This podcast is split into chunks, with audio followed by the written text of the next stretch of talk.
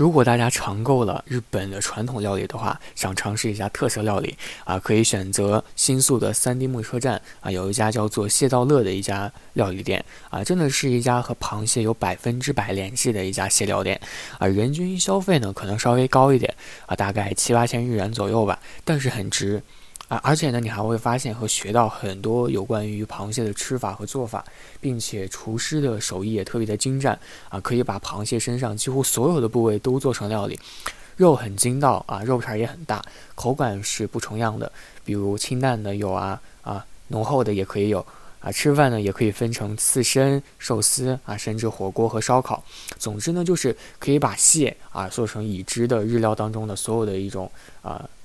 东西的一个形式啊，还可以见到传说中的一个帝王蟹是什么样子的，多大啊？大家的话，我推荐是点这个套餐是最划算的啊，基本上所有的东西啊都有一样啊，也可以吃到很饱啊，所以总的来讲呢是很推荐的，毕竟是特色料理嘛，性价比是绝对不低的啊，不会有觉得不值得的一个感觉。